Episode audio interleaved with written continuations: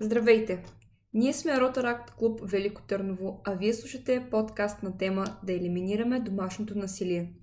Той е част от цялостната кампания на клуба, посветена на Международния ден за борба срещу домашното насилие над жени, който отбелязваме на 25 ноември.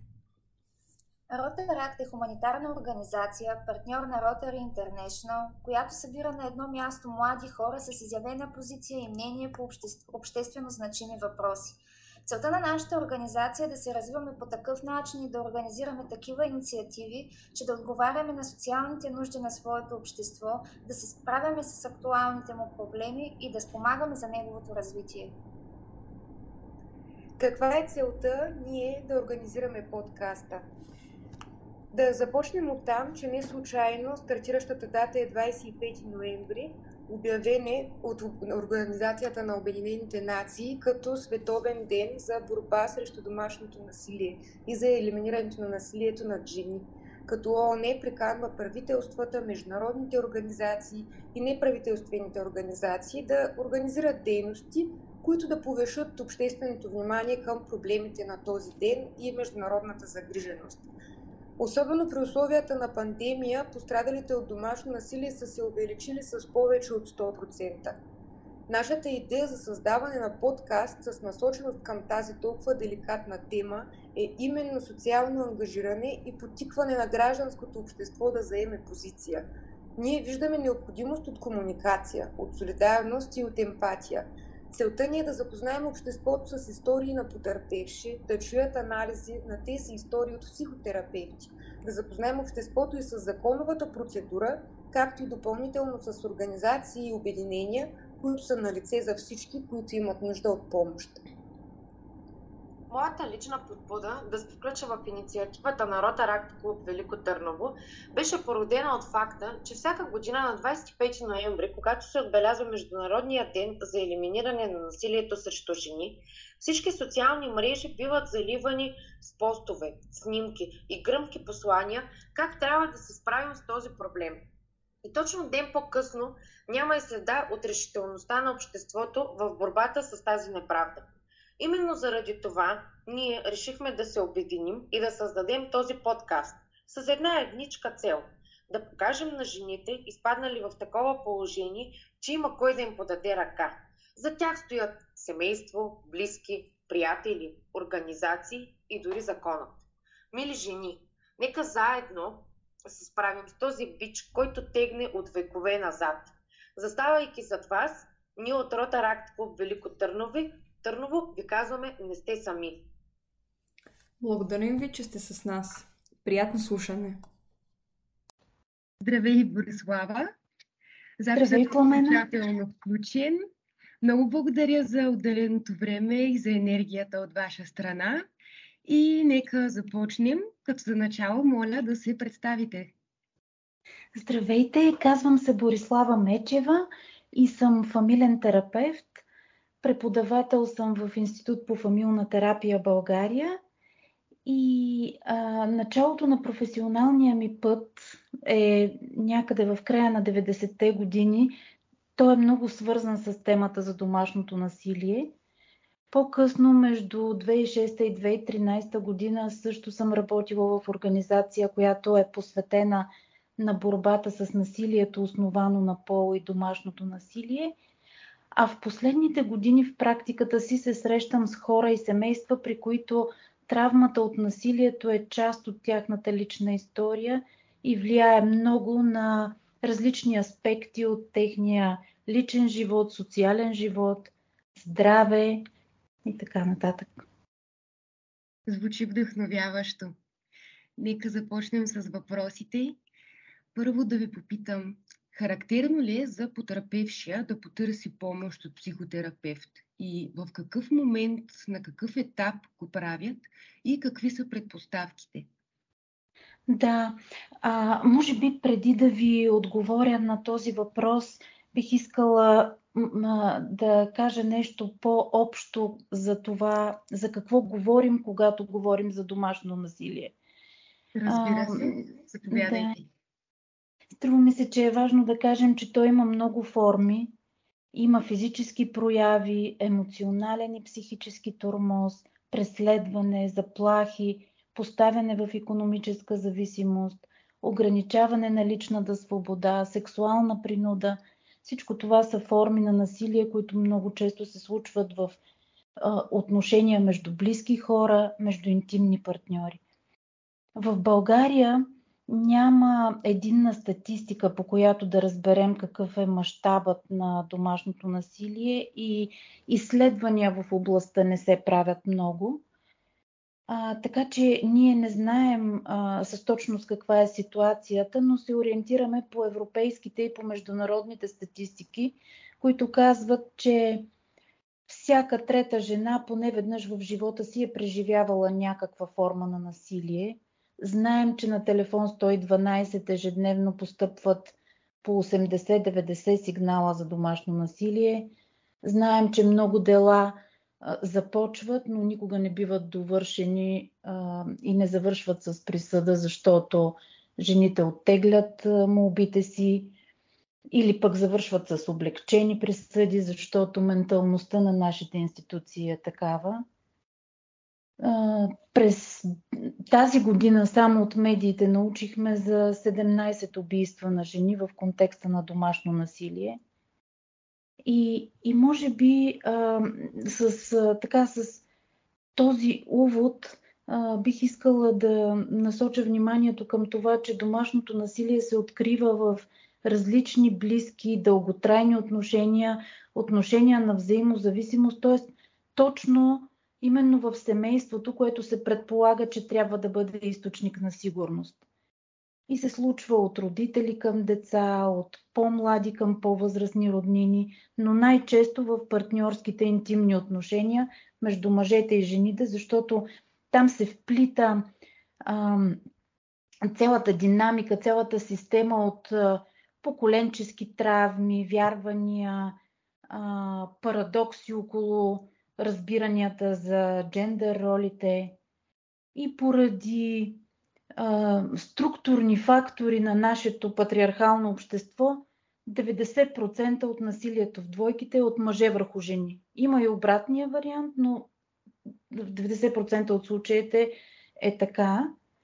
И за това а, в практиката много често срещаме такива случаи. Аз мога да ви разкажа за а, моя опит и а, от моя опит за насилието върху жени от а, техния партньор. А, а вашия въпрос а, дали е характерно да се, да се търси помощ от, а, психотерапевт. От, псих, от психотерапевт, да. да, и в и кога, и в какъв нали, в момент, на какъв етап го правят потърпевшите? Какви са предпоставките? Кога реално те се чувстват комфортно или достатъчно са събрали смелост, за да могат да признаят, че имат нужда от помощ? Да, а, наистина понякога минава дълго време преди пострадалата жена да потърси помощ. И а, това става в а, този момент на осъзнаване, а, на някакъв момент на реализъм, че тя е попаднала в един психологически капан, от който не може да излезе сама и че ситуацията с насилието няма да се промени, че партньорът няма да се промени. Това е, тази романтична идея, че ситуацията и партньора ще се променят, се поддържа известно време. Тази иллюзия се поддържа известно време от жената. И а, тази романтична иллюзия понякога е а, много трайна, въпреки че насилието може да бъде много жестоко. Какво в някои случаи жените. А... за вас? Да, а, извинете. Какво поражда тази а, романтична иллюзия според вас в потерпевшата? А, това е а, нещо, което започва а, още в началото на тези връзки и а, начинът по който взаимоотношението се структурира, начинът по който хората се свръзват а, създава една романтична представа за уникалност, изключителност, защото свръзването става много често на базата на емоционална липса, която пък е породена в семейството на происход. Но може би ако още малко а, завърша по предишния ви въпрос относно търсенето на помощ. Всъщност някои жени търсят помощ във връзка с различни симптоми, различни страдания, които преживяват, без непременно да свързват а, своето влушено психическо състояние с насилието в къщи. Например, те може да се обърнат по повод на безсъние, по повод на висока тревожност, по повод на паника атаки, на психосоматични симптоми или пък а, често пъти се случва детето, образно казано, да комуникира чрез своите симптоми за насилие, което се случва вкъщи, за злоупотреба, която се случва вкъщи. Всъщност, неговите симптоми, здравословни или поведенчески, понякога сигнализират на специалисти, на а, помагащи професионалисти, които работят с детето, за някаква дълбока или трайна семейна дисфункция. А има и такива случаи, в които пък а, няколко семейни членове, които страдат от а, а, насилие вкъщи, могат да се обърнат за помощ. И един друг вариант, при който при мен идват и двойки и заявяват, че желаят терапия на двойката. Но не при всички заявяващи се, при които има насилие, може да се провежда терапия на двойката. Има някои условия за това и част от тях са те да са се обърнали на достатъчно ранен етап, при първи инцидент или при нисък риск. А, едно много важно условие е упражняващият насилие да поема отговорност за спирането на насилието, да признава извършеното, да не го минимизира, да не минимизира историята и значението на това, което се случва, а, да може да признава своя проблем с гнева и като цяло да няма мъчистко мислене за жените и за отношенията. И всъщност да, терапията на двойката може да бъде полезна дори за това а, жената да може да напусне безопасно връзката, защото от опита знаем, че а, един огромен риск за нея съществува, точно когато се опитва да се отдели и, и жените това го знаят и го усещат. Разбирам. Благодаря за споделената позиция. Предлагам да преминем към следващият въпрос, освен ако не искате да добавите още нещо по първият. А, ами, мисля, че това е най-важното. Да, а, вероятно ще се сетя малко по-нататък в разговора ни, а, ако има още нещо. Разбира се, по всяко време. Следващият въпрос е има ли общи характеристики при хората, които са във връзки с насилие? Каква е вашата позиция или по-скоро какъв е вашият опит в практиката? Да. Може би а, е важно да кажа, че няма, няма никакво значение а, от какъв а, етнос, религия, образование или економически а, статус, клас произхождат и мъжете и жените, които са в риск да попаднат в а, връзка с насилие. Няма такава зависимост. Но има а, много общи характеристики на семействата и родовете, от които произхождат всъщност. И, и, и мъжете, които стават насилници, и жените, които се превръщат в а, жертви на насилие, потърпевши от насилие. Всъщност моделите на насилие имат тази характеристика да се предават през поколенията и да се разпространяват в настоящето поколение, в а, следващи връзки на същите партньори, когато те се разделят или да се предават от семейната система в други системи, например децата, които пренасят модела на насилие в отношенията с връзници в училище.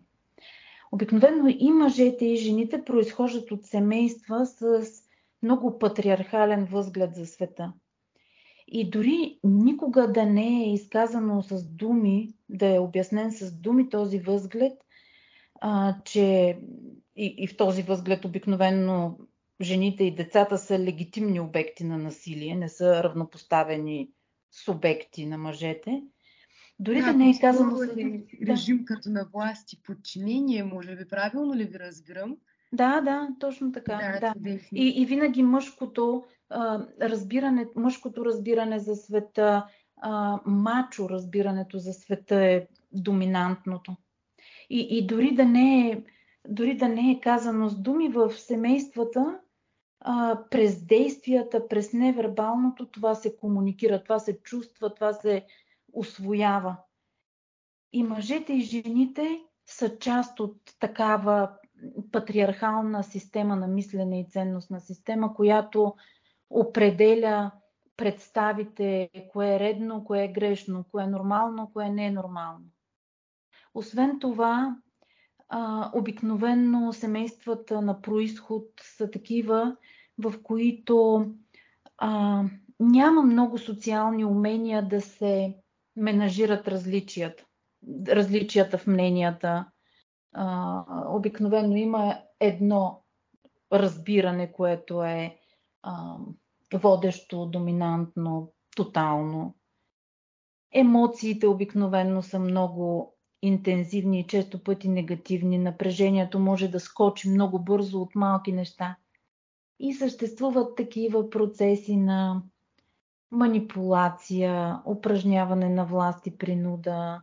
И в същото време а, пазене на тайни, минимизиране на насилието, коментиране като нещо, като нещо незначително, като нормално, който страда или се обявява против него или протестира е обявен за а, прекалено чувствителен, женчо. Всичко това, което описахте, може би част от динамиката на този тип връзки, което ни насочва към следващият ни въпрос. Каква е тази динамика и всъщност какво задвижва цикъла? Как mm. един подобен кръговрат? Да. А, между другото, а, наистина точно така, както ми задавате въпроса а, за динамиката в двойките и, и, и, а, и този цикъл между партньорите, който се получава а, между мъжете и жените, има много голяма връзка с а, това разделение на ригидно разделение на мъжко и женско, на джендър а, ролите в семейството на происход. И това е пак една от тези характеристики на патриархалния модел да се подчертава непременно различието между половете и същевременно всичко, което се асоциира с женското, което е свързано с а, нуждата от това да си близък, да си свързан, да си във връзка с другия, да имаш емоция, да имаш емоционални потребности, да имаш потребност да бъдеш утешен, да имаш уязвимост. Всичко това се счита за малоценно и, и обикновено в тези патриархални семейства се коментира с, а, с насмешка, с подигравка, с унижение. И момчетата които са израснали в такова семейство, всъщност а, научават един урок, че те получават условна обич от бащите си, само ако се държат по, по мачовски начин, по мачовски тип и отрекат в себе си своята уязвимост, своята нужда от връзка. А момичетата от своя страна пък биват етикетирани като истерични, ако се устояват, ако искат мнението им да се чуе, да бъде ценно за някого. И може би това е началото, което всъщност задвижва двигателя. Така ли абсолютно, да... абсолютно, точно така. Да, с тези, а, с тези предпоставки в себе си, с това а, отричане на а, една своя човешка страна, тези личности влизат във връзка. Всъщност при мъжете а, всеки път, когато малкото момче е проявявало своите естествени за възрастта реакции да, да има емоция, да има уязвимост, е получавал санкция. И такова момче, той изпада в конфликт на лоялност, защото едновременно се стреми да отговори на тези патриархални мачо изисквания, идващи от бащата, но също така държи на майка си. И всъщност това е една поляризация в неговия идентитет. От една страна а, се чувства като чувствата като слабост, уязвимост, те са забранени. От друга страна обаче има желание да бъде защитник, защото също има и лоялност към майката. И всеки път, когато е в ролята на защитник на жените, защитник на жена си, това е тази част от идентитета, която е лоялна към майката. А в жените пък, в тези двойки, те също често и най-често идват от патриархални семейства, семейства с насилие. Там момичето е било ограничавано. В много случаи обаче, а, когато се възмущава или се е възмущавало от този патриархален модел и е издигало гласа си, защитавайки майка си, спорейки с баща си, разбира се, е било санкционирано. И, и тук има такова, такъв едновременен стремеж към лоялност към майката, но също и към бащата. И отново има такава полярност в идентитета. И всъщност срещата между а, двама такива партньори става по такъв механизъм. Мъжът се представя със своята част, която е лоялна към майката, с кавалерското, защитникът на жените. Това е също част от този процес на създаване на тази романтична иллюзия в началото жената се свързва с тази част от себе си, която а, се държи като равнопоставена, свободна жена. И това са тези части, които, а, на които партньорите изначално държат, искат да реализират. Обаче, а, както а, споменах, тези връзки започват на, на базата на емоционална липса и партньорите започват да намират във връзката онова, от което е трябвало да се откажат. За мъжа това е признанието, че има нужда понякога да бъде уязвим и свързан. Но, за да бъде мъж, е трябвало да отрече това у себе си като слабост, която в някои моменти той не може да понася, защото баща му не е можел да понася това. И за жената това... Да, споделете и за жената и след това вече ще продължа. Нека да ви да. слушам. Да. А за жената това, че тя може да бъде ценна, значима пред мъжа си, което нейната майка не е имала или което жените в нейното семейство не са имали. Гласът и да бъде чуд, да бъде равнопоставен, да има смисъл в семейството. И, и за това именно партньорите започват да преживяват тези връзки като нещо изключително, нещо уникално, нещо единствено. Много е силна тази иллюзия, това, този процес на идеализиране при жените. И дори понякога в началото това е иллюзия, че самата жена е доминиращия партньор. По-късно обаче това идеализиране всъщност вкарва жената в един психологически капан, от който много трудно може да излезе. Точно това щях да попитам и аз. Предполагам, че всички тези условия от родителите, всички тези, нека така се изразим метафорично патриархални окови, които имат, от които са обградени и задушени, със сигурност имат отражение и на психическа основа. И това ни навежда към следващият ни въпрос, именно какво е психологическото състояние на хората, които са преживяли или преживяват в момента подобно нещо, ако мога да се изразя по този начин, и посещават терапия. Да.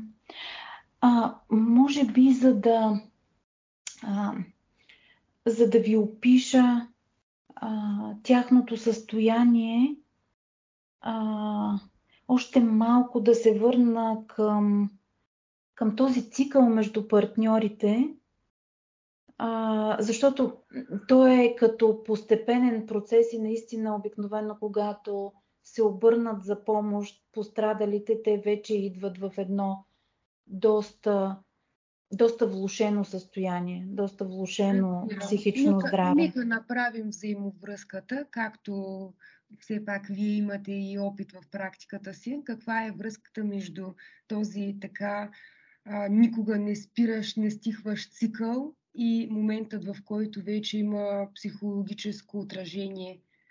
М. А, да, а, може би е м, важно да обясня как в а,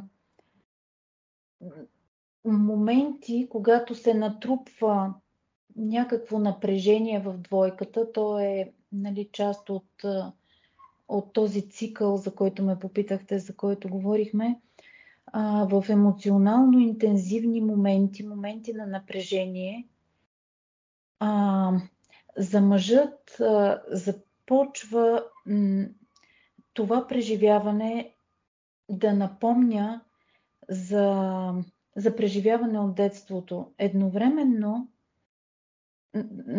от една страна, нали, тази нужда да е свързан и емоционално уязвим е отречена, а, тя е била наказвана, санкционирана в детството като недопустимо състояние. А, и, и той помни това преживяване. И в а, емоционално интензивни моменти а, по някакъв начин м, повишаването на емоцията а, го прави, как да кажа, а, прави го погълнат от емоцията на жената. Това състояние, в което в което той се чувства слаб. Това е момент на слабост, момент на емоционалност, момент на уязвимост, но също така и като момент на подобие с жена си, което в детството е било наказвано. И това е много плашещо състояние. И в този момент ще се включи тази част от идентитета, която, която е лоялна към бащата която трябва да възстанови различието и отделеността от жената, като наложи своята доминация над нея.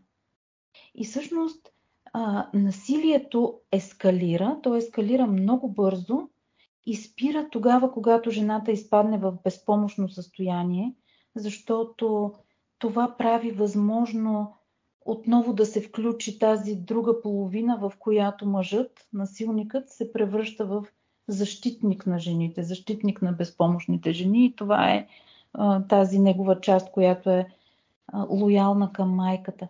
И всъщност цикъла започва от това натрупване на напрежение, ескалира, насилието избухва, след което следва цикълът на изкупление, така да се каже, или периода на медения месец, в който мъжът, упражняващ насилие, се извинява, съжалява, а жената има усещането, че е възстановила своята власт в отношенията.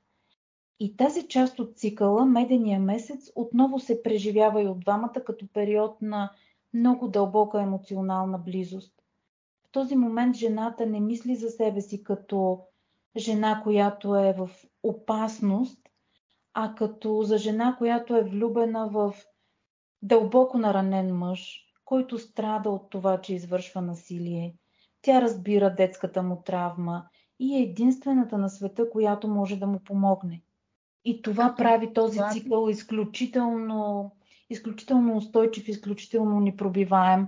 Всъщност иллюзията, че само тя познава неговата уязвимост, че само тя вижда в него доброто, че може да го промени, че може да го спаси от самия него, да го да, утеши. Да, да. да. А и, това, и това е.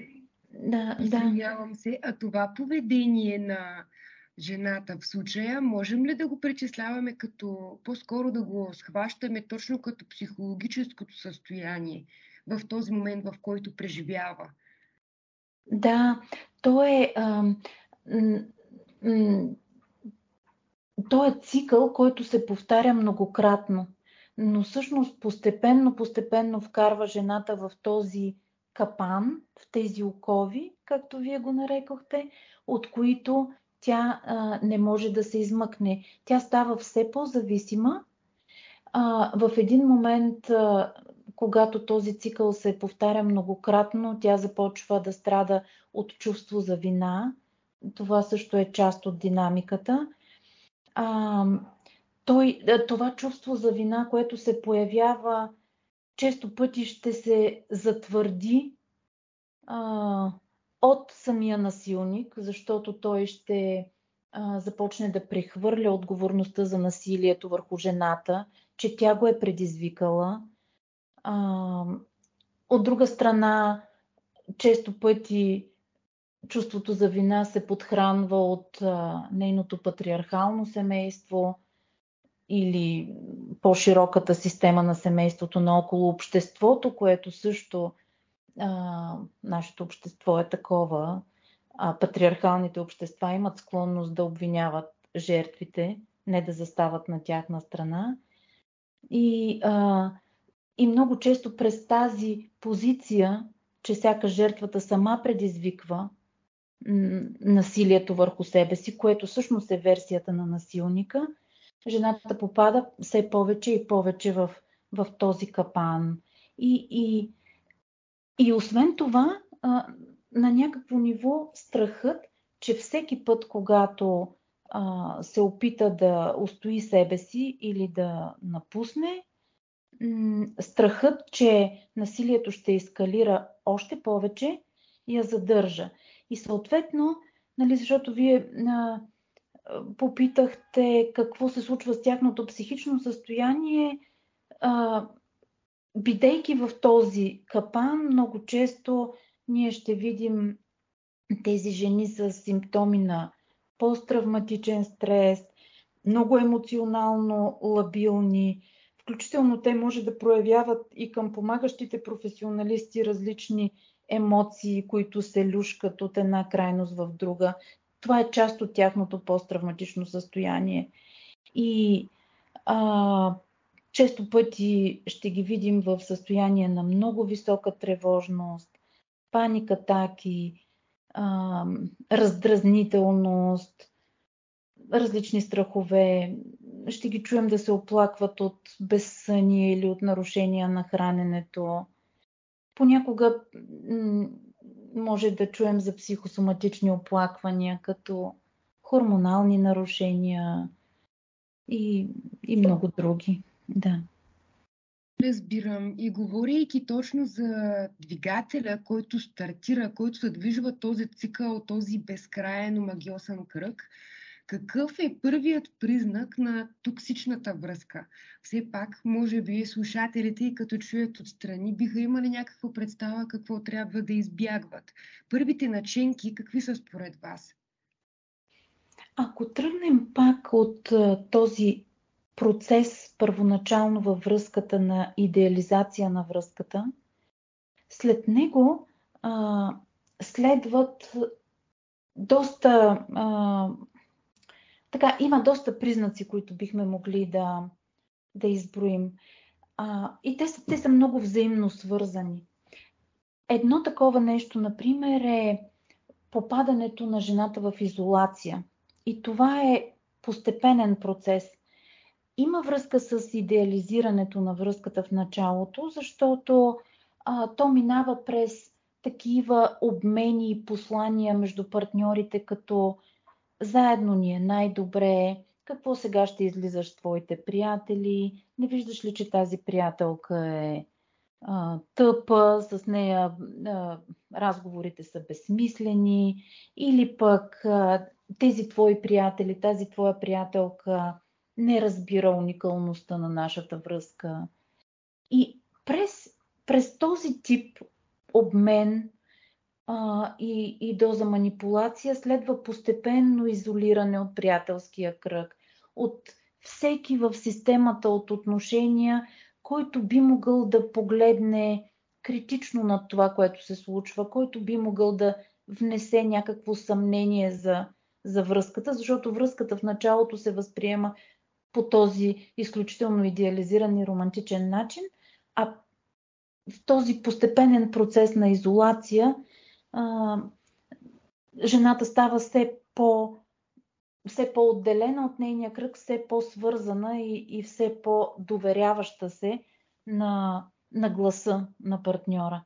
И по този начин гласът на партньора, гласа на насилника става единствения доминантен глас, който, който внася критерият, кое е добро, кое не е, кое е правилно, кое е грешно, кое е умно, кое е глупаво, кое е нормално, кое не е. После а, следващото нещо, имащо връзка пък с изолацията е а, високата ревност, ревността. Защото тук партньорът има повод да включи контрол. Къде, с кого излиза, с какво се облече, флиртува ли с някого, флиртувала си, следват обвинения.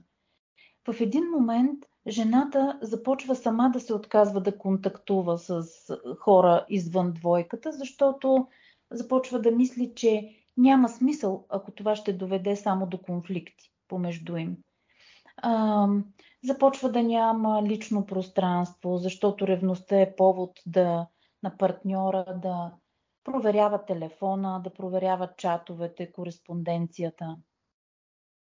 Всичко това е свързано с много емоционална злоупотреба.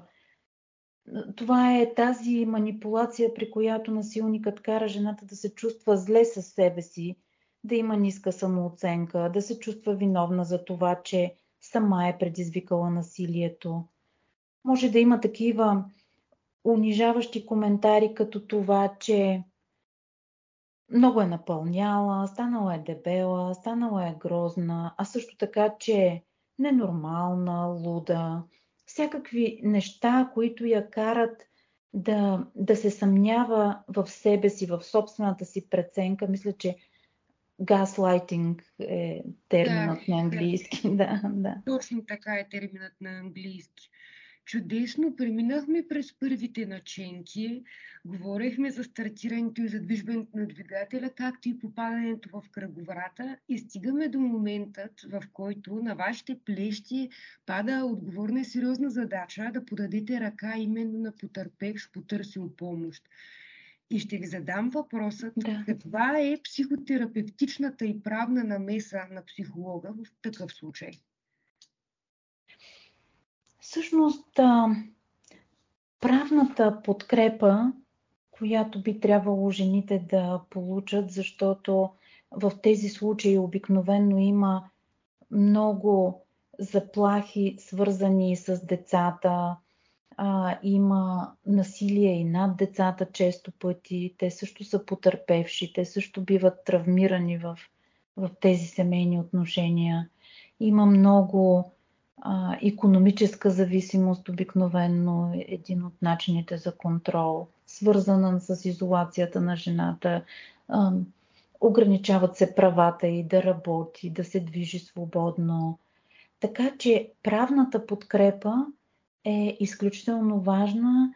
В същото време обаче е много недостатъчна в България, за съжаление. Дори полицията понякога нямат много правомощия какво да направят.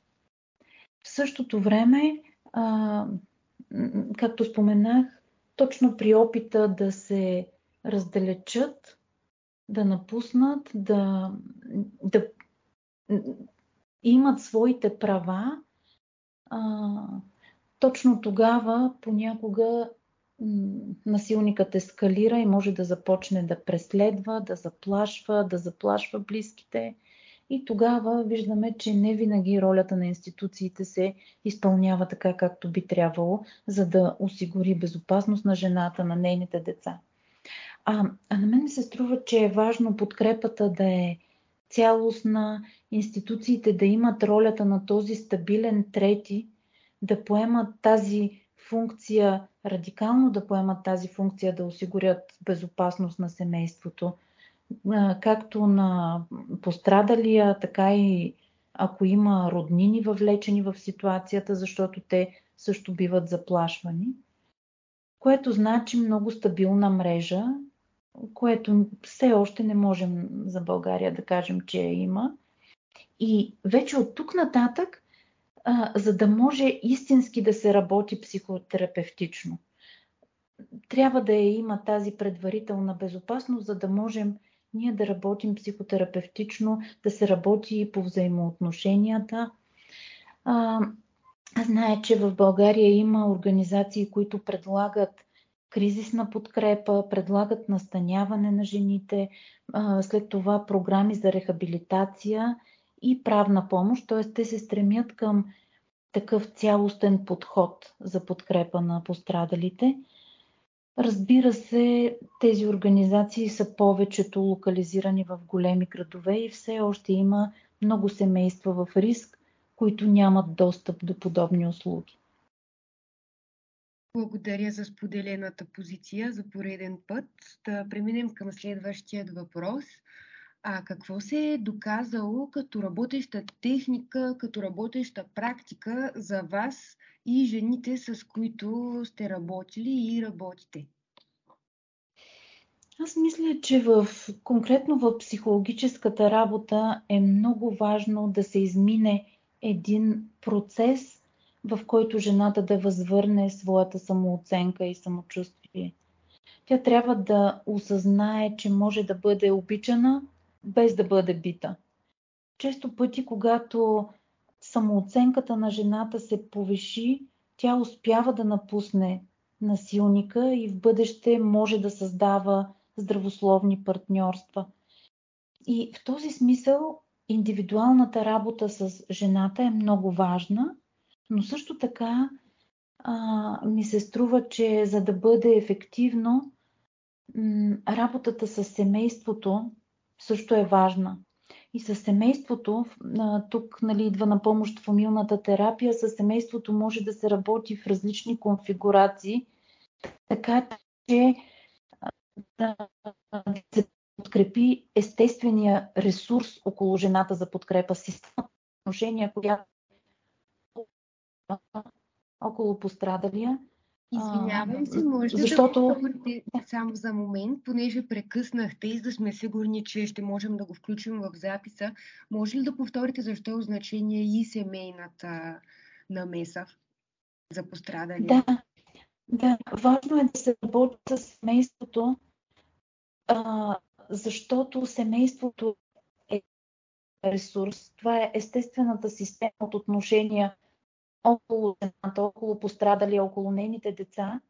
И ако този ресурс също се заздрави, също се подкрепи, то ще осигури а, по-дългосрочна трайност на, на постигнатия резултат в индивидуалната терапия с жената. А с семейството може да се работи в различни конфигурации, с различни поколения, с братя, сестри, родители. А, важно е така да, а, да се работи с системата около пострадалия, защото изначално целият процес на попадане и въвличане в насилническа връзка е свързан с много разкъсани взаимоотношения и в миналото, и в родното семейство, и после докато жената е попаднала в тази партньорска връзка, в която е била изолирана, връзките в системата са били нарушени, наранени и ако се работи с цялата система, това би било ефективно, си мисля. Също така в началото споменахте как е от значение този, така да го наречем, възстановителен процес за потърпевшата, в случая отново да се почувства значима, отново да изпита прилив на самочувствие в себе си, а колко време трае този възстановителен процес, колко време отнема потърпевш от домашно насилие отново да се почувства сигурен в себе си? Мисля, че има разлики и е индивидуално и много зависи а, от къде тръгваме. Дали тръгваме от а, м- място, където много от ресурсите в по-голямата система около жената са нарушени и не са налични и трябва да ги търсим, или от място, където жената все пак има подкрепата на своето разширено семейство, не е изпаднала в пълна економическа зависимост, има, има лични и семейни ресурси, на които може да се опре. Така че в този смисъл е различно в различните казуси, но като че ли в повечето възстановителният процес е продължителен процес. Има и такъв вариант жени, които в миналото са се спасили, получили са кризисна подкрепа, възстановили са се от токсична връзка с помощта на психотерапия или друг вид подкрепа, когато след време се намират на прага на нов преход от живота си, отново да имат много съмнения, много страхове, да се актуализират стари преживявания и в такива моменти отново да потърсят психотерапия. И това вече е един пък нов процес. Той има връзка с предишното минало преживяване, но е нов процес на осмисляне, пренареждане на смисъла на себе си, на самооценката си, на своите силни страни и ресурси. Така че по-скоро гледаме на, на това възстановяване в много продължителен диапазон от време. Разбирам. Споделете вашата лична позиция. Смятате ли, че хората постепенно започват вече да осъзнават значимостта и мащаба на този социален проблем? Честно казано, не съм голям оптимист. Защото за да има значима промяна, ние трябва да започнем и на нивото на институциите, и на нивото на правителствата и обществото да мислим за домашното насилие като за обществен, не като за частен проблем. И да осъзнаем, че домашното насилие ни засяга всички, защото то поражда, поражда такива феномени като политическите диктатори, например, като нали, ние живеем в, сега в настояще на война и можем да дадем пример с Путин, ражда такива политически демагози, като многото, които имаме в нашия обществено-социален политически живот и от които страдаме и локално, и глобално. И всъщност нито една частична мярка, която се въвежда в нашето законодателство и която има характера на кръпка, която е малко тичане след проблема, не е информирана от един цялостен подход, от една цялостна философия, как да се справим с този обществен проблем насилието. Например, нашето общество отрече Конвенцията на съвета на Европа, която всъщност трябваше да зададе именно такава философия, такъв цялостен подход с, както те го наричат, трите П, трите големи области Prevention, Protection и Prosecution. Превенция, която да се случва през образователната система, през осмислене на равнопоставеността между половете. А, другото П, protection, то е свързано с създаването на услуги, да, закрилата на жените, създаване на услуги, програми за възстановяване. Така че а, наистина да, да се работи професионално, а, и ефективно и резултата от тази работа да бъде, да бъде дълготраен. И, и третото П преследването на извършителите. Категоричното преследване на извършителите. Всъщност на национално ниво ние нямаме такъв подход. Ние живеем в а, а, последните години в тази ситуация на постоянна смяна на правителства и, и няма реално истинско поемане на отговорност от страна на управлението на страната ни. В същото време живеем в а, общество, което още а, се държи за патриархалността, за патриархалния начин на мислене и ценности. И за съжаление, в последните години сякаш се връща назад в това, вместо да върви напред. Разбирам, да. Надявам се гражданите да се събудят, възможно най-скоро и наистина да осъзнаят сериозността, освен значимостта и мащаба на социалният проблем и, за съжаление, колко често срещане и не заобикаля. Да, да, абсолютно да. Стигаме до последният въпрос. Споделихме ви разказ на жена, която е била потерапевша на домашно насилие. Как бихте коментирали ситуацията? Какъв е вашият анализ? Начина на развитие на тези отношения, поведението на насилника, поведението на жертвата, самият развой на ситуацията и евентуалният завършик. Тази история, този разказ, който ми споделихте, беше много разтърстващ, много трогателен наистина. А, и в същото време в целия разказ ние виждаме точно тези типични характеристики, знаци, сигнали, за които ме питахте, за които говорихме по-рано. Имаше и този процес на а, изолация от приятели, от средата, ревността, това по-късно осъзнаване от страна на жената, че а, ситуацията няма да се промени, осъзнаване на своята иллюзия. Този м- капан на мисленето, в, на собственото мислене, в което жените изпадат, че насилникът е този, който трябва да се погрижи за нея, че а, от него зависи, че когато на нея е зле, той може да я накара да се чувства по-добре, че той е единственият човек, който може да я развесели, ако и е скучно.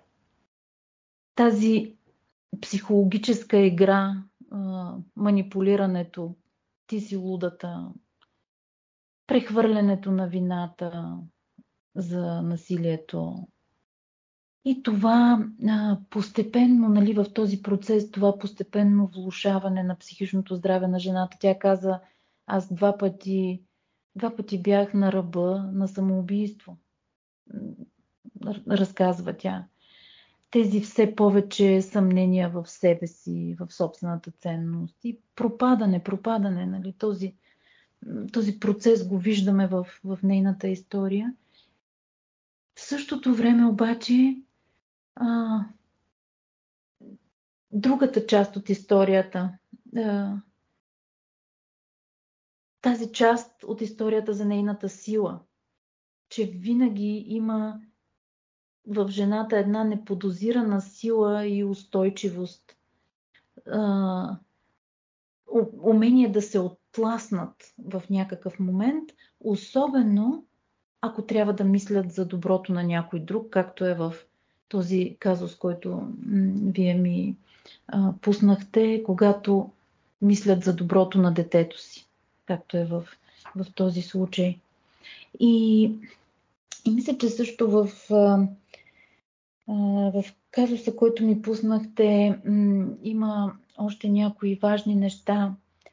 Колко е важна подкрепата, защото тази жена разказва в историята си за нейния момент, в който е получила подкрепа, наистина няма как да го направят сами. Жените имат нужда от нас, имат нужда от както от професионалистите, така и от а, хората, обществото, които да застанат на тяхна страна.